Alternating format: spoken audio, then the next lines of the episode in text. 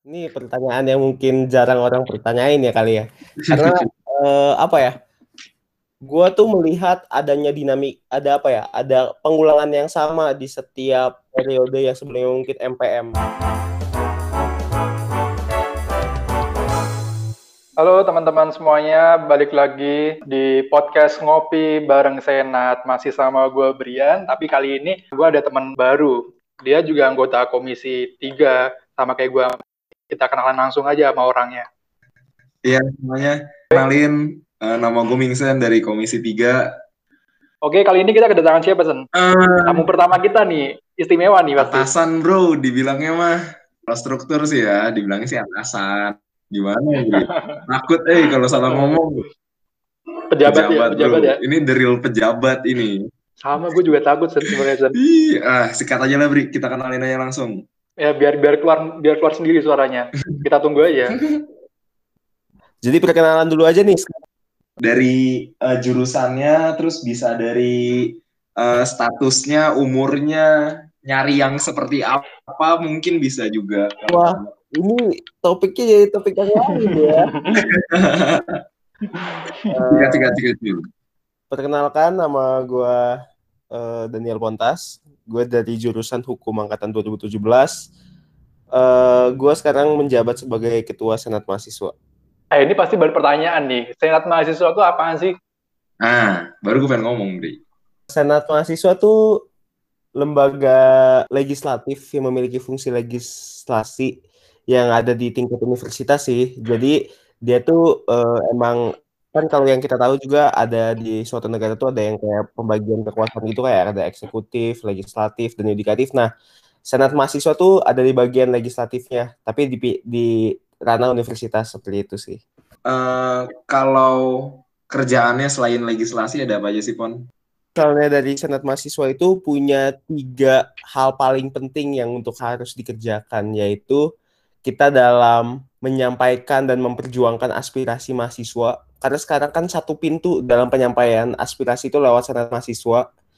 Yang kedua adalah pembuatan peraturan untuk kegiatan organisasi kemahasiswaan dan pengawasan terhadap kegiatan organisasi kemahasiswaan. Paling tiga uh, pekerjaan itu merupakan pekerjaan paling penting untuk senat mahasiswa sih. Gitu. Uh, struktur kita dong mungkin bisa dijelasin sedikit aja gitu. Yang singkatnya aja. Oh, struktur senat mahasiswa sekarang. Yoi, uh, sama mungkin PM sih Pon. Jadi biar pendengar itu bisa tahu oh bahwa legislatifnya gimana, eksekutifnya gimana kayak gitu Pon. Oke, oke. Jadi kalau untuk struktur dari PM sendiri dari peraturan rektor organisasi kemahasiswaan tahun 2018 itu sekarang struktur uh, dari semua lembaga tuh udah setara. Jadi uh, dari himpunan sebagai eksekutif di tingkat jurusan, habis itu ada badan eksekutif mahasiswa yang sebagai lembaga eksekutif di tingkat universitas, senat mahasiswa sebagai lembaga legislatif di tingkat universitas, uh, terus ada juga badan pemeriksa. Badan pemeriksa ini bisa dikatakan semi yudikatif di tingkat universitas dan unit kegiatan mahasiswa di bidang minat dan bakat. Eksekutif juga. Nah, kalau untuk PM itu sekarang semuanya itu sejajar, udah nggak ada namanya uh, atasan dan bawahan kasarnya. Nah, tapi dari sejajar ini tuh enaknya apa? Kita semua tuh bisa ada check and balances antar lembaga gitu. Nah, kalau dari Senat Mahasiswa sendiri, strukturnya tuh uh, strukturnya dari yang paling atas uh, gua lah sebagai ketua. Nah, turun ke bawah tuh ada sekretaris jenderal. Nah, itu di diisi oleh uh, Felicia. Nah, baru nanti ada bada BPH. Nah, dari BPH itu yang ngurus uh, urusan ya urusan rumah tangga yang ada di senat mahasiswa lah sehari-hari. Nah, itu ada sekretaris dan bendahara. Lalu ada tiga komisi, komisi satu, komisi dua, dan komisi tiga. Thank you Pon buat ini ya, buat uh, strukturnya. Nah, kalau visi misinya gimana nih Pon buat uh, senat sendiri Pon? Uh, untuk visi misinya, jadi kalau visinya itu terwujudnya senat mahasiswa yang sinergis, adaptif, kom dan komunikatif dalam dinamika persatuan mahasiswa Universitas Katolik Parayangan. Itu visinya. Misinya uh, kita punya tiga misi yang paling utama yaitu membangun dan meningkatkan relasi internal dan eksternal yang kooperatif untuk menunjang kinerja Senat Mahasiswa. Yang kedua, tanggap dan responsif terhadap fenomena di dalam Universitas Katolik Parayangan. Dan yang ketiga, aktif dalam mewadahi, mengolah, dan memperjuangkan aspirasi mahasiswa, serta menyampaikan hasil yang telah didapat. Gitu. Kalau dari Ponta sendiri, apakah merasa visi misinya sudah tercapai? Uh, kalau dari gua sendiri ya, sebagai ketua senat mahasiswa sebenarnya visi dan misi itu sebagai pedoman kita berjalan aja untuk masalah tercapai dan yeah, tercapai okay. karena kita masih enam bulan masih setengah periode kan kita ya kalau yeah. gua sendiri udah merasa yeah. udah banyak hal yang dari visi misi ini yang selalu kita bawa dalam pekerjaan enam bulan ini jadi kalau dari gue sendiri sudah cukup puas terhadap kinerja dari senat mahasiswa ini sendiri sih gitu. Uh, Pon kan tadi udah udah dibilang tuh visi misi itu sebagai guideline kita ya kurang lebih ya. Iya. Yeah. Nah, uh, kalau senat sendiri kan pasti tahu lah perubahannya seperti apa dan kita berdinamika penyesuaiannya seperti apa. Tapi mungkin boleh di spoiler ke teman-teman pendengar senat ini gimana sih penyesuaiannya waktu covid pon? Hmm. Oke. Okay. Uh, eh, penyesuaiannya pas lagi covid ya? Iya, entah kita ya yang itulah pokoknya apa pun itu Oh, penyesuaiannya apa? Contohnya podcast ini. Hmm, oke oke nah, oke. Gitu. Uh, untuk penyesuaiannya paling apa ya? Karena kita sebagai lembaga legislatif sebenarnya kita juga bisa bekerja dari untungnya kita masih bisa bekerja dari uh, secara online ini tidak begitu terlalu banyak hal yang perubahan sih. Cuma yang berubah adalah mungkin dari cara rapat kita, yang biasanya kita tuh seminggu berapa kali di ruangan sekret kita tuh rapat berdinamika. Sekarang kita harus rapatnya via online. Namun dari hmm. pekerjaan kita mungkin dari pekerjaan tuh bedanya adalah kita lebih sekarang mendapatkan aspirasi tuh secara online secara lewat uh, sosial media dan kita lebih follow up ke pihak universitasnya juga secara uh, mobile gitu nggak bisa yang tatap muka langsung kayak gitu paling cuma terus kalau untuk pengawasan karena sekarang masih belum banyak uh, kegiatan mahasiswa yang jalan seperti kayak himpunan kan banyak acara-acara yang sekarang sepertinya dialihkan seperti banyaknya seperti webinar. Nah, kalau dari hal-hal tersebut kan uh, kita tahu pasti dampaknya positif dan tidak perlu banyak pengawasan. Jadi mungkin kalau untuk dari pengawasannya sendiri sekarang sudah tidak terlalu banyak uh, melakukan pengawasan di kegiatan kemahasiswaannya sih kayak gitu. Oke. Pon, gue mau nanya dong, kalau kalau sekarang sendiri uh, senat mahasiswa lagi lagi sibuk apa nih, lagi ngerjain apa nih, yang lagi on progress sekarang? Semua komisi jalan sih. Kalau misalnya di komisi satu, sekarang tuh bener-bener yang lagi di uh, kita matengin adalah dan progres sedang kencang-kencangnya itu ada di pembuatan peraturan untuk PUPM nanti kita mempersiapkan PUPM nanti buat penerus-penerus senat mahasiswa dan lembaga-lembaga lainnya. Lalu kita lagi sedang mau uh, mengamandemen ADART yang kemarin karena itu kan uh, yang kemarin tuh masih baru pertama kali ADART dari PROK 2018. Nah, untuk dari pekerjaan dari Komisi 2, kita mau mengeluarkan satu produk hukum terkait uh, kerjasama media dengan BEM, BP dan uh, itu untuk mengurus sosial media PM. Lalu untuk di Komisi 3 pekerjaan yang lagi akan ini sekarang lagi podcast uh, terus nanti kita lagi mau memperbaiki uh, platform suara mahasiswa supaya lebih keren lagi. Paling itu sih yang pekerjaan yang sedang lagi kita kerjain sibuk-sibuknya. Ah, gue boleh kepo tentang ini gak sih? Uh, produk hukum. Kayak kasih tahu aja pon ke teman-teman pendengar ini produk hukumnya tuh ter, uh, tentang PUPM tuh buat siapa sih? Terus itu buat apa? Ngatur apa aja?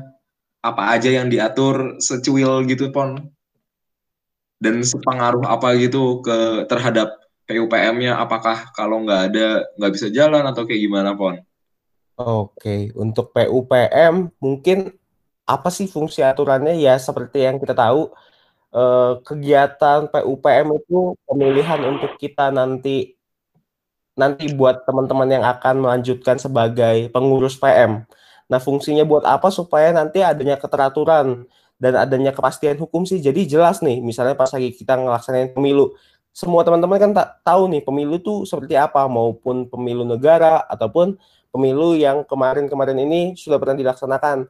Nah, mungkin karena sekarang lagi ada uh, hal yang berbeda kali ya. Ada yang pandemik ini kita juga sekarang lagi berinovasi bagaimana caranya uh, melaksanakan PUPM ini baik itu nanti mungkin secara online ataupun offline belum bisa dipastikan.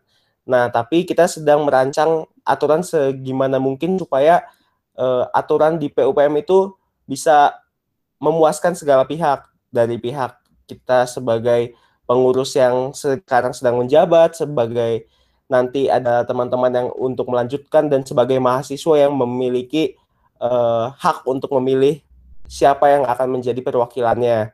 Nah, untuk peraturannya itu uh, fungsinya buat apa sih? Supaya nanti itu jelas ketika kita memilih oh kita memilih itu dengan jujur dengan adil. Nah mekanisme mekanisme itu yang diatur seperti apa? Apakah bentuk kecurangannya sanksinya? Seperti itu sih yang benar-benar akan kita buat di dalam aturannya itu paling seperti itu untuk di PUPM singkatnya. Kayak gitu. hmm, gitu oke oke oke oke.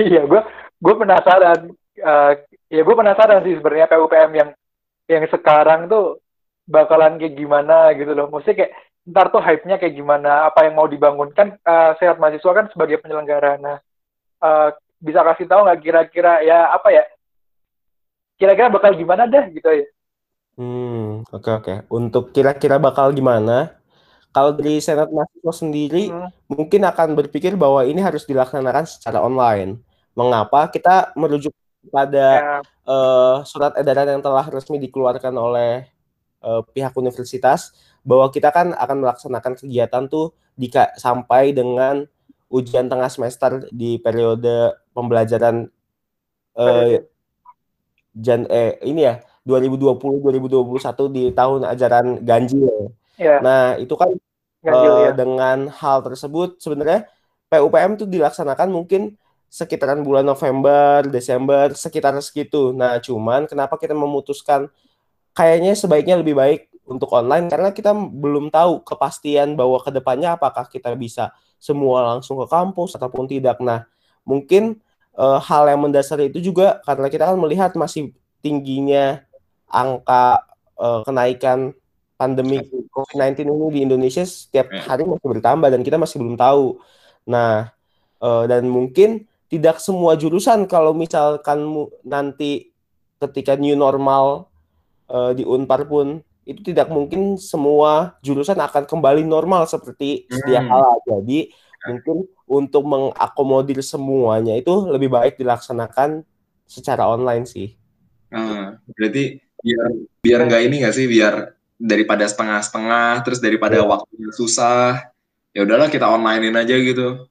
Betul baiknya kan seperti itu. Tapi uh, kalau pengen ngomong-ngomong kayak gitu ya, Pon, kalau ada isu-isu yang ini bakal mundur jauh banget gitu, Pon. PUPM-nya itu kayaknya gimana tuh, Pon, menurut lo? Oh, oke. Okay.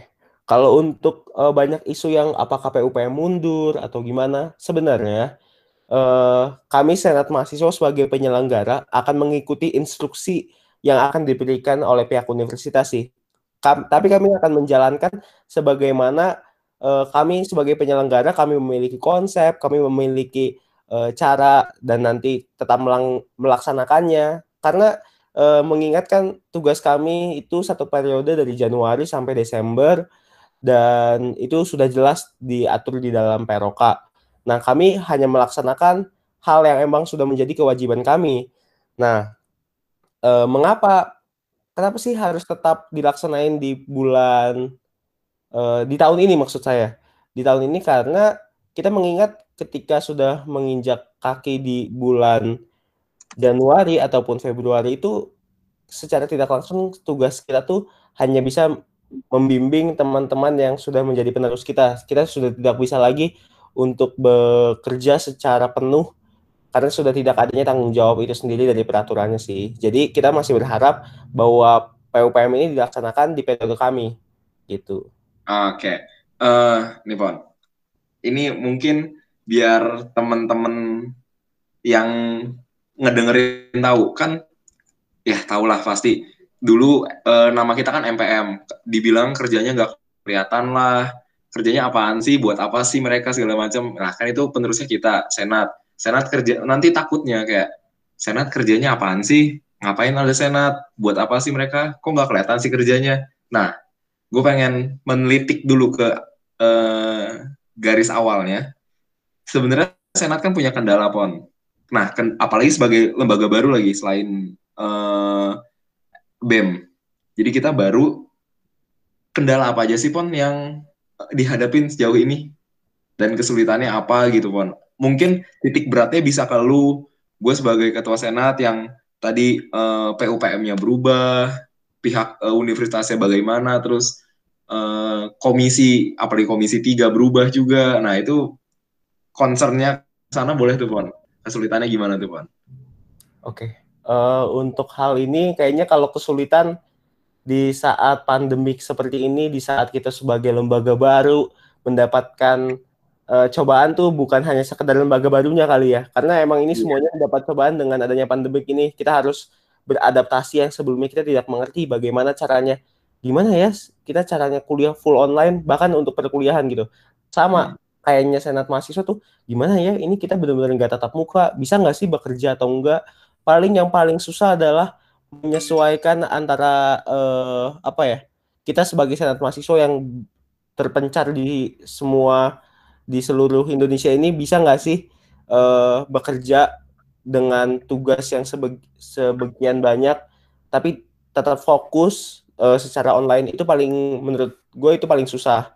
Nah untuk kendala lainnya mungkin karena kita lembaga baru masih harus ngulik uh, banyak kira-kira kita sebagai gimana sih tugas kita kayak gimana tapi uh, udah ada pandemik ini tapi kalau dari kita dari gue sendiri nggak masalah tapi untuk tadi ada pertanyaan Ningson yang bilang e, gimana sih pon kalau misalnya senat mahasiswa nanti dia, e, dianggapnya kurang nih atau enggak kayak orang-orang masih belum tahu. Kalau dari gua sendiri sudah cukup puas untuk setengah periode ini karena senat mahasiswa dari kemarin sudah e, melakukan hal-hal yang mungkin tugas yang baiknya yang mungkin bisa teman-teman lihat langsung secara nyata. Misalnya kita dalam menurunkan uang SKS, dalam mengeluarkan uh, kemarin ada bersama dengan BEM kita melakukan uh, dialog bersama universitas untuk mempertahankan uang uh, eh, SKS dan tidak ada kenaikan di semester depan. Nah, itu sebenarnya fungsi-fungsi senat mahasiswa yang mungkin eh, teman-teman bisa lihat langsung rasakan. Karena menurut kami uh, karena kami lembaga legislatif, pekerjaan kami seperti membuat aturan, uh, terus advokasi kita kepada pihak universitas itu tidak bisa langsung kelihatan secara langsung. Jadi uh, teman-teman mungkin bisa melihatnya uh, hasilnya seperti yang telah kemarin kami lakukan itu salah satu bentuk kata dari pekerjaan kami sebagai senat mahasiswa kayak gitu sih. Hmm, terus nih Pon, kayak uh, kadang tuh gue gue ditanyain Pon sebagai senat ya sama jurusan gue lah. Uh, senat ngapain sih kerjanya buat apaan? Cuma kalau lu sendiri nih Pon, kerjaan yeah. lu tuh kayak berdampak gak sih ke, ke mungkin ke jangan ke satu fakultas hukum ya ke circle lu aja teman-teman dekat lu teman-teman yang biasa kalau di kampus sekelas sama lu gitu itu ada nggak ada ada dampaknya nggak sih pon? Hmm oke okay.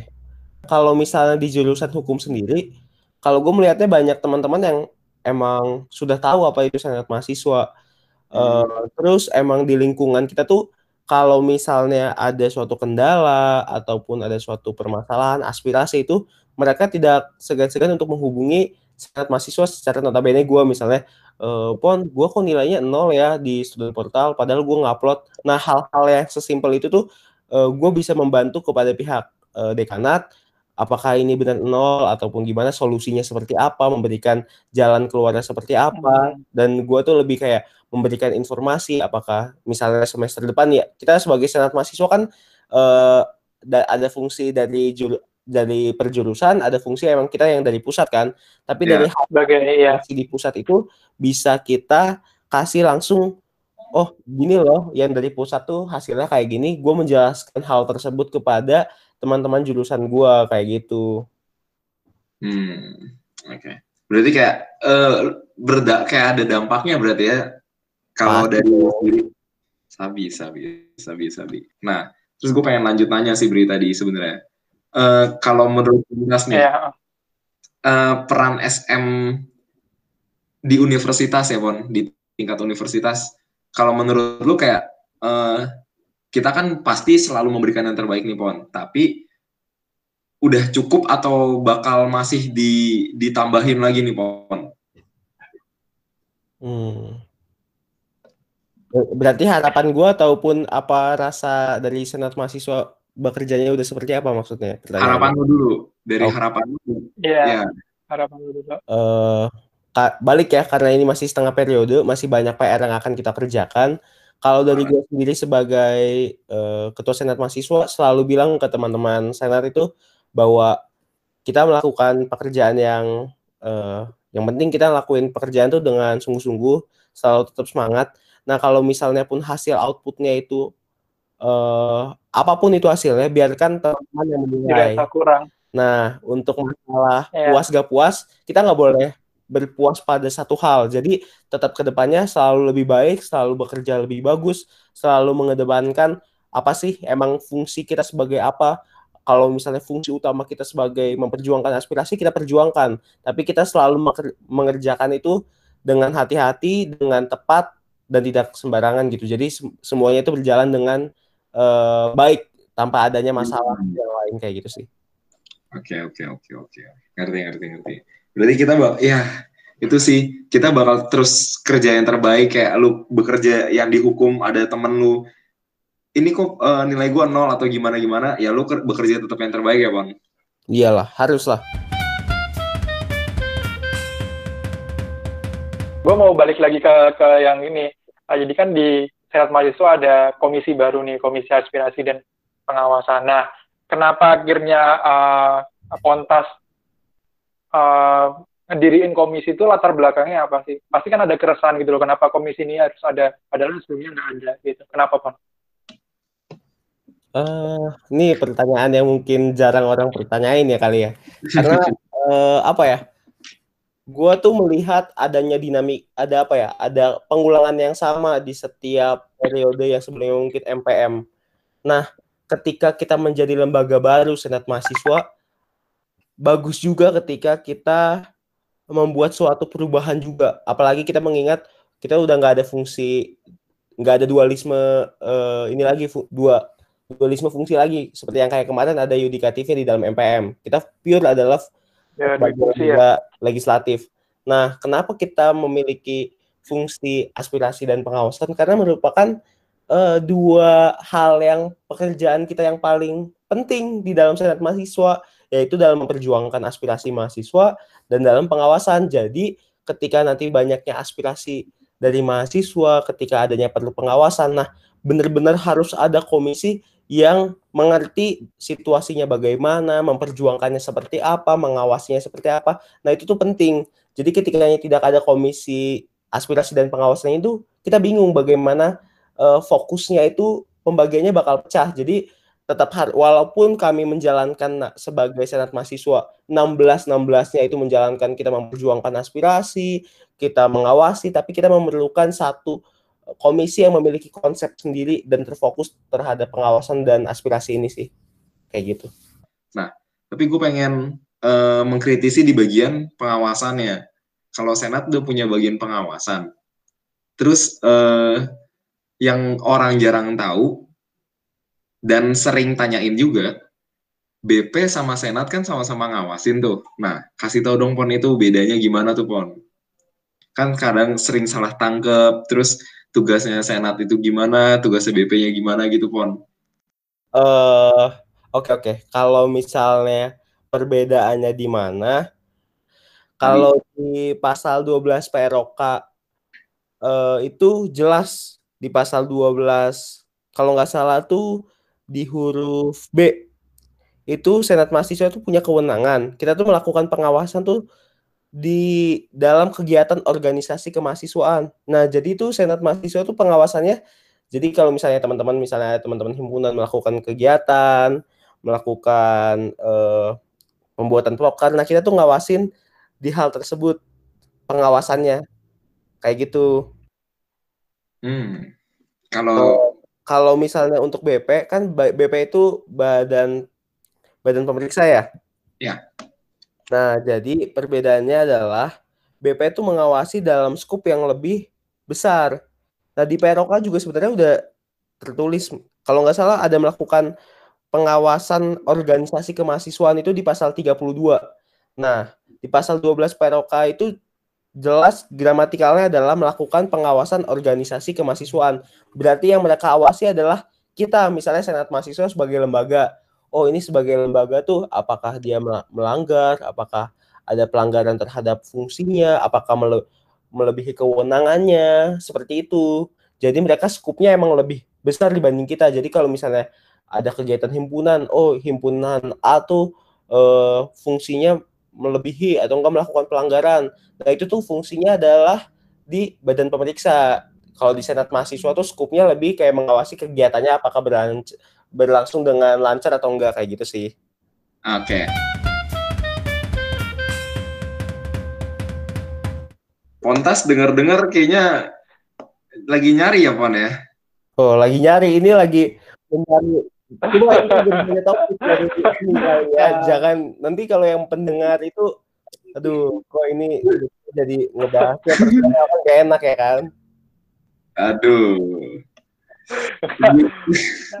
Enggak, kita ngasih wadah. Siapa tahu lu bisa menyampaikan di sini gitu loh aspirasi lu juga gitu loh.